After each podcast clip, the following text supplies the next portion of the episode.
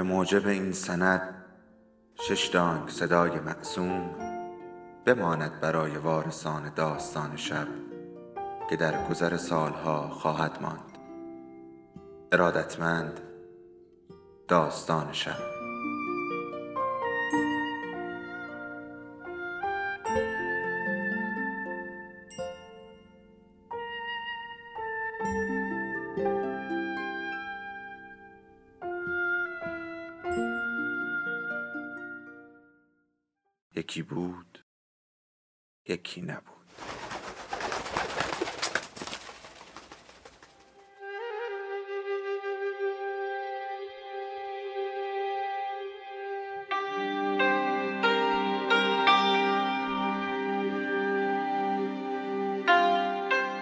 شازده احتجاب به قلم هوشنگ گلشیری قسمت هفتم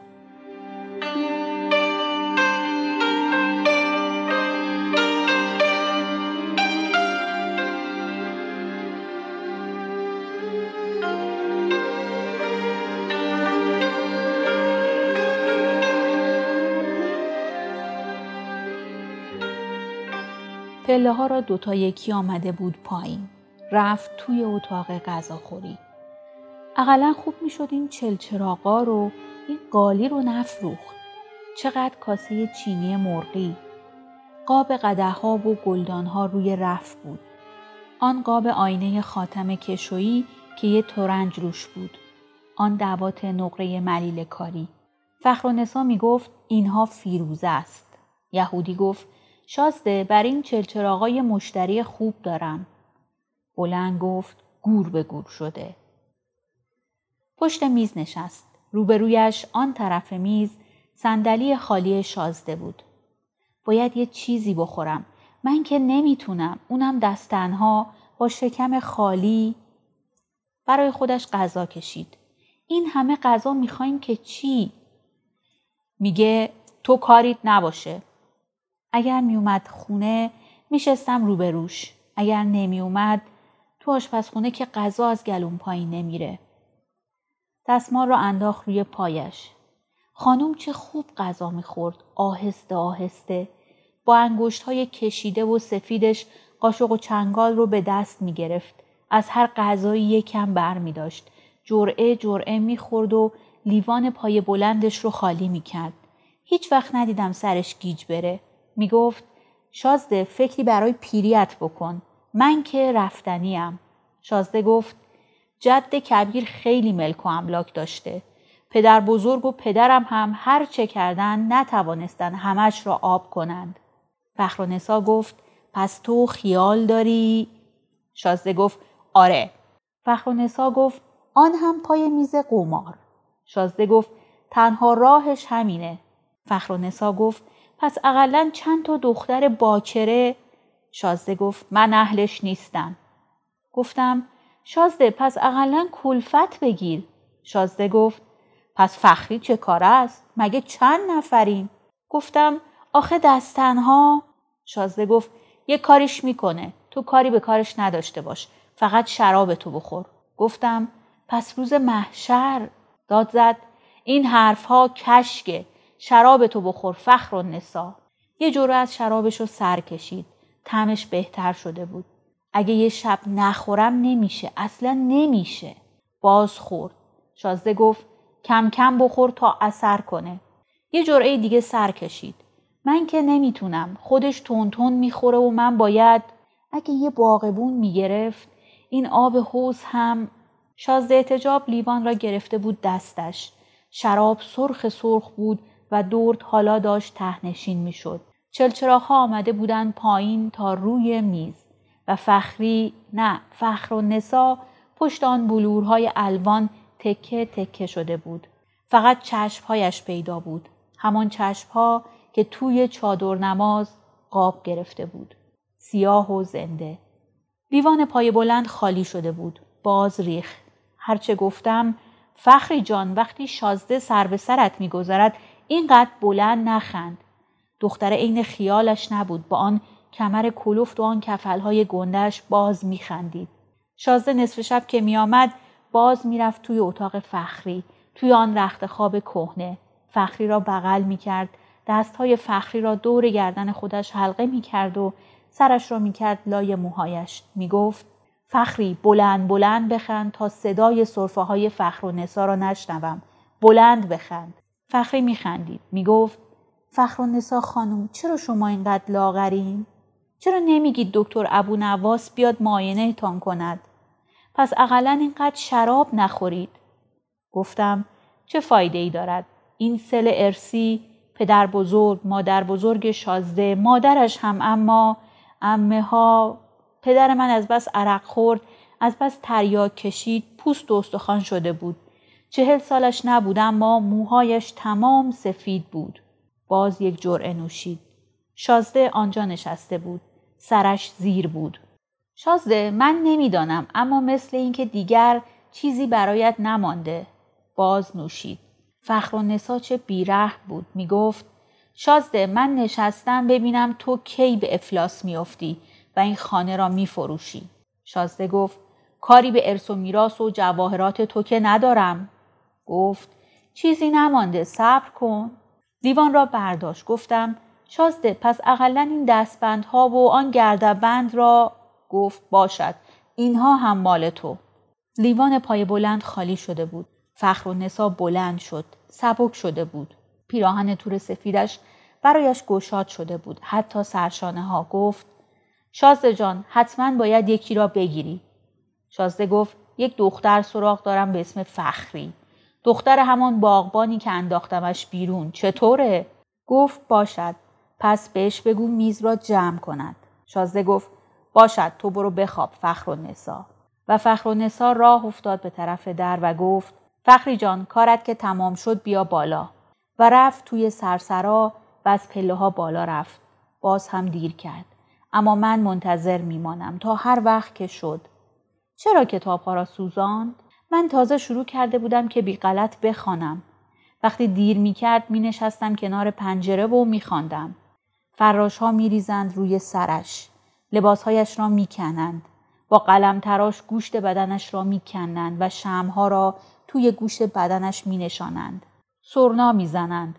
حتما مردم هم جمع شده بودند و توف می انداختند توی صورتش. شمها را روشن می کنند. دوتا فراش زیر بغلش را می گیرند و راهش می برند. مردم هم کف می زدند. پدر بزرگ از بالای حکومتی با دوربین نگاه می کرده.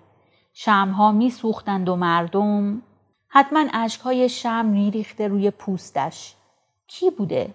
طلاب ها هم حتما توف میانداختند و می‌گفتند ملعون خبیس.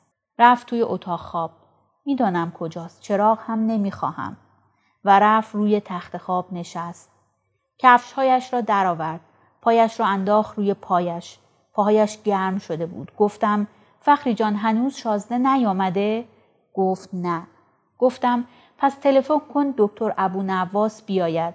گفت شازده تلفن را قطع کرده. در را هم قفل کرده. چرا این کارها را می کرد؟ صبح می‌رفت و نصف شب می آمد. می‌رفت توی اتاق من توی اتاق فخری می‌گفت بلند بخند فخری وقتی نمیخندیدم کف پاهایم یا زیر بغلم را قلقلک می‌داد یا می‌زد. سرش را میگذاشت میان دو پستانم و گوشهایش را با دو دست میچسبید. آن وقت من و فخری نه من و فخر و نسا دو تا زن تنها صبح تا شب توی این خانه با این دیوارها. فخر و نسا نگاه هم می‌کرد زیرچشمی از پشت آن شیشه های عینک. می‌گفتم خانم من که تقصیری ندارم. می‌گفت می‌دانم تو خوبی و باز صرفه می‌کرد. دراز کشید روی تخت. کاش چراغ را روشن کرده بودم. اگر شازده بیاد خودش روشن می‌کنه. می‌گوید خوابی فخر و نسا؟ من خودم را به خواب می‌زنم. میآید کنارم دراز می‌کشد. چرا همش دوست دارد؟ حتی انگشت هایم را میبوسد. آن شب چه قشقرقی راه انداخت. گفتم چه کار کنم؟ دست تنها که؟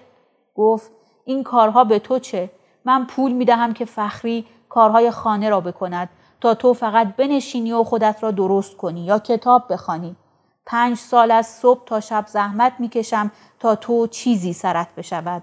آن وقت نصف شب بلند شدم و باز خودم را شستم. هی باید عطر بزنم به موهایم به سینم به دستهایم. اما مگر بویش می رود؟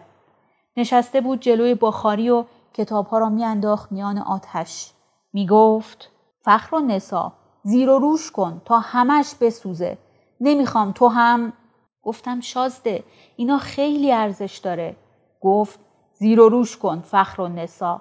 عکس را گرفت جلوی صورتم. گفت جد کبیر را ببین. جد کبیرش دو زانو نشسته بود و دستها را گذاشته بود روی دوران بزرگش. به دو بالش یا سه تا پشت داده بود. روی تخت مرصع نشسته بود. شازده گفت شمشیر روی پایش بود. سیبیلش پرپشت بود با آن نوکهای تابیده. چشمهایش زیر ابروهای پرپشتش پیدا نبود. خندید. آنقدر بلند خندید که ترسیدم. کتاب را بست و پرد کرد وسط آتش که داشت گر می‌کشید. گرمم شده بود. از سر شب شروع کرده بود. مست نبود. آن همه کتاب تازه مگر میسوخت. هی زیر و رو کردم. آتش گر می‌کشید. دستهایم میسوخت. صورتم داغ شده بود. خودش روی صندلی نشسته بود. کتابها را دور برش چیده بود روی هم. مثل خشت. یکی یکی بر می داشت و میانداخت وسط آتش. می گفت زیر و رویش کن فخر و نسا. مگر تمامی داشت. فقط دور کتاب ها می سوخت. وسطشان همانطور سفید می ماند. من زیر و رو می کردم. کاغذها سرخ می شد. خودشان را جمع می کردن. سیاه می شدن و گر می کشیدن. گرمم شده بود. هی می گفت زیر و روش کن فخر و نسا. خاطرات جد کبیر بود. جلد چرمیش اصلا نمیسوخت. شازده گفت حتما یادش رفته بنویسد که چطور آن همه آدم را فرموده زنده زنده گچ بگیرند. حتما یادش رفته بنویسد که چطور سر آن پسره را گوش تا گوش بریده. راستی فخر و نسا تو نمیدانی چرا پدر بزرگ مادرش را کشت؟ آن هم توی خانه آقا؟ چرا از من می‌پرسید؟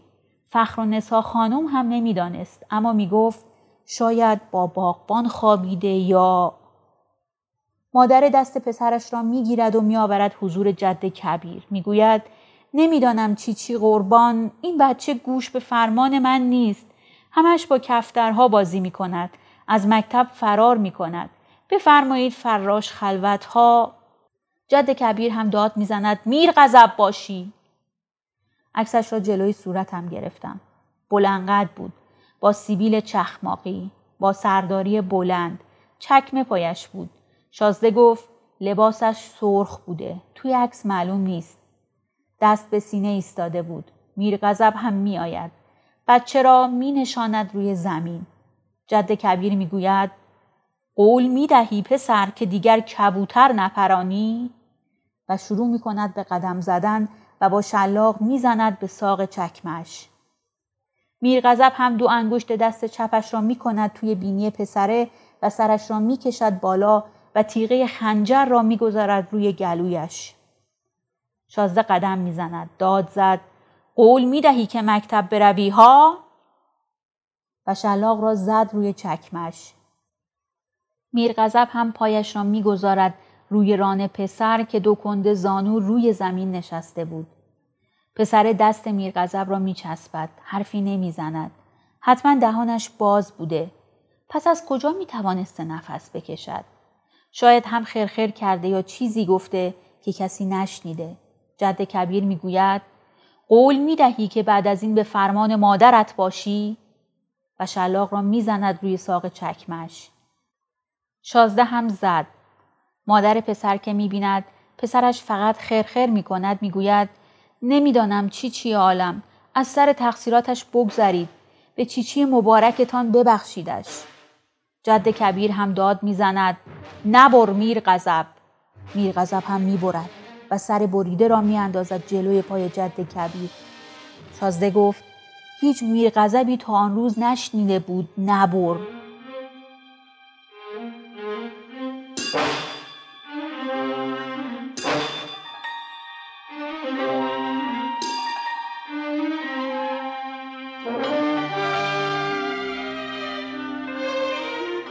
زیر و روش کن فخر و نسا. زیر و رو کردم چقدر کتاب بود. تا صبح پای آتش نشستم گفت فخر و نسا این هم از مدح جد کبیر این هم روزنامه سفر خراسان. بعد ستا ستا میانداخت و داد می‌زد زیر و روش کن فخر و نسا. توی بخاری چه خاکستری جمع شده بود. شازده همینطور نشسته بود توی آن اتاق روی آن صندلی. عکس ها را قاب کرد گذاشت توی اتاقش. گفت چرا نگفتی تا عکس جد کبیر را نسوزانم؟ جان می‌داد که پهلوی اینها باشد. گفتم من که نمی‌دانستم. هیچ وقت هم در خانه را باز نمی‌گذارد با این دیوارهای بلند و این بید. اگر میگذاشت اقلا یکی بیاید آب حوز را عوض کند. ماهی ها می‌گوید نباید بروی توی آن اتاق. می‌گویم آخر شازده مگر ندیدی چه گردی روی عکس ها نشسته است؟ آن وقت هر شب می رود توی آن اتاق تک و تنها. چه صرفه هایی می کند روی کتابش خم می شد شانه هایش را می گرفتم صرفه که تمام می شد با آن دست سفید و کوچکش دست های مرا می گرفت می گفت تو خوبی فخری جان؟ آن وقت من چه کار می کردم جلوی رویش. چرا این کارها را می کرد وقتی فخر و نسا خانم بالا داشت به خودش میپیچید. چه رنگی شده بود. مثل ماست. همش با من ور می‌رفت. میآمد توی رخت خواب من. می‌گفتم شازده آخر خوب نیست که شما می‌گفت چی خوب نیست جد کبیرم همش جد کبیر صاحب همان عکس که دو زانو نشسته بود با آن سیبیل پرپشت و آن سرداری شمسه مرصع که روی پیش سینش آن همه مروارید نشانده بود. چرا آدمها را گچ می گرفت؟ فخر و نسا خانم همینها را می‌خوان که روز به روز لاغرتر می‌شد. آن وقت من با شازده آن هم جلوی رویش جلوی نعش خانومم تقصیر من که نبود. آمد پهلویم.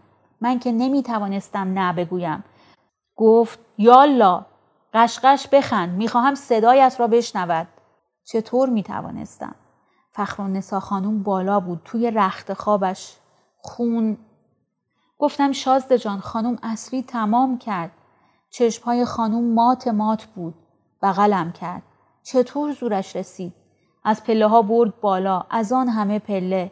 به در زد گفت اجازه میفرمایید گفتم شازده من که گفتم. چشماش به تاق اتاق افتاده. خون از گوشه دهانش ریخته بود روی خالش. چه چشمهایی؟ شازده خندید گفت بهتر. و در را باز کرد. کلید برق را زد. فخر و نسا خانوم با رنگ تاسیده صورتش دراز به دراز روی تخت خوابیده بود خون گوشه دهانش لخته شده بود زیر شیشه های تار عینکش چشمها هنوز باز بود مثل دو کاسه سفید گفتم شازده تمام کرده گفت تو خفه شو شازده شمد را کشید روی صورت فخر و نسا. بدن باریک و سبکش را بلند کرد و برد گذاشت کنار اتاق. روی زمین.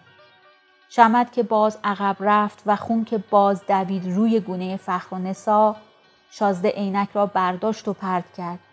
چه چشمهایی. خون داشت به شمد نشت می کرد. کنار خانم زانو زده بودم. گریه نمی کردم.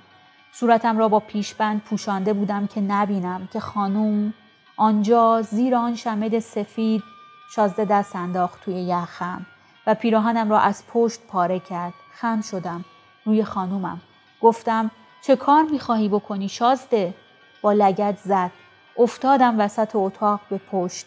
پیشبند را پاره کرد و پیراهنم را. زیر پیراهنم را هم پاره کرد. چه چشمهایی. سرخ سرخ. مثل دو کاسه خون. گفت زود باش بپوش. پیراهن تور عروسی خانم دستش بود. انداخ روی تن من. لخت بودم. گفتم شازده تو رو خدا نکنید. این کارو نکنید. بازویم را گرفت. و بلندم کرد سر پا. دستهایم را چسبید و کشید و زد. با پنج انگشت. لچک سرم را باز کرد. موهایم را چسبید. گفت نگاه کن فخر و نسا. فخری مرد. مرد.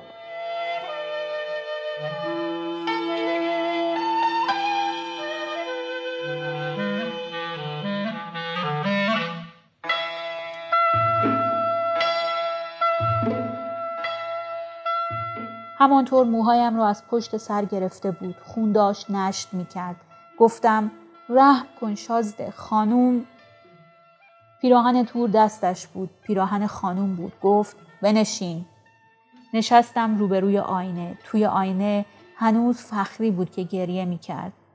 اسباب آرایش خانم روی میز بود. جلوی آینه موهایم را شانه زدم. بعد خال را گذاشتم. دست خودم که نبود.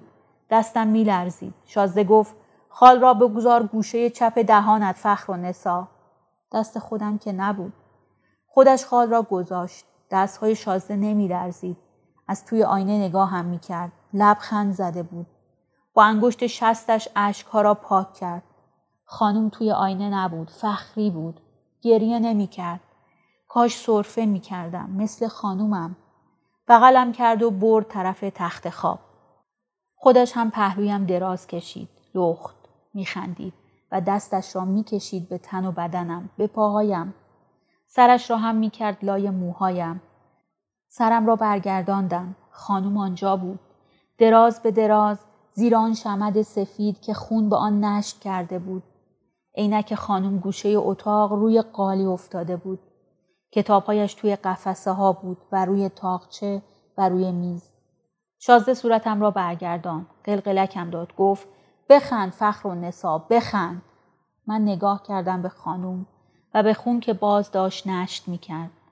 تن خانم دراز و باریک بود. شازده زد توی صورتم و داد زد فخر و نسا جان تو که اینطور نبودی گفتم من که فخر و نسا نیستم و خواست من نمی‌خواستم فقط به خانم نگاه می‌کردم و به عینکش که گوشه ترنج قالی افتاده بود.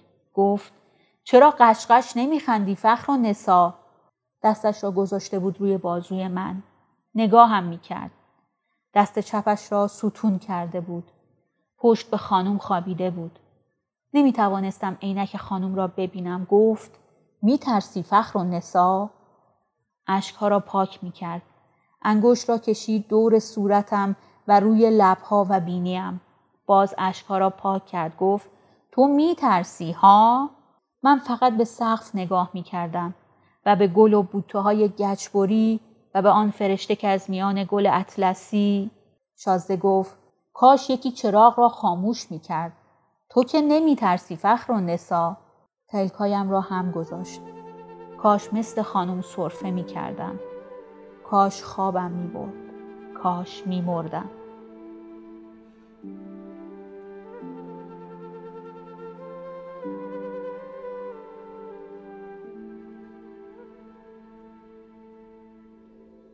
داستان شب بهانه است.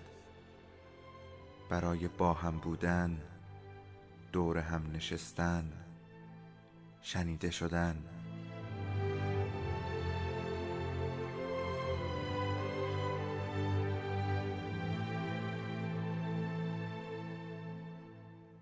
صدای افسانه ها رو میشنویم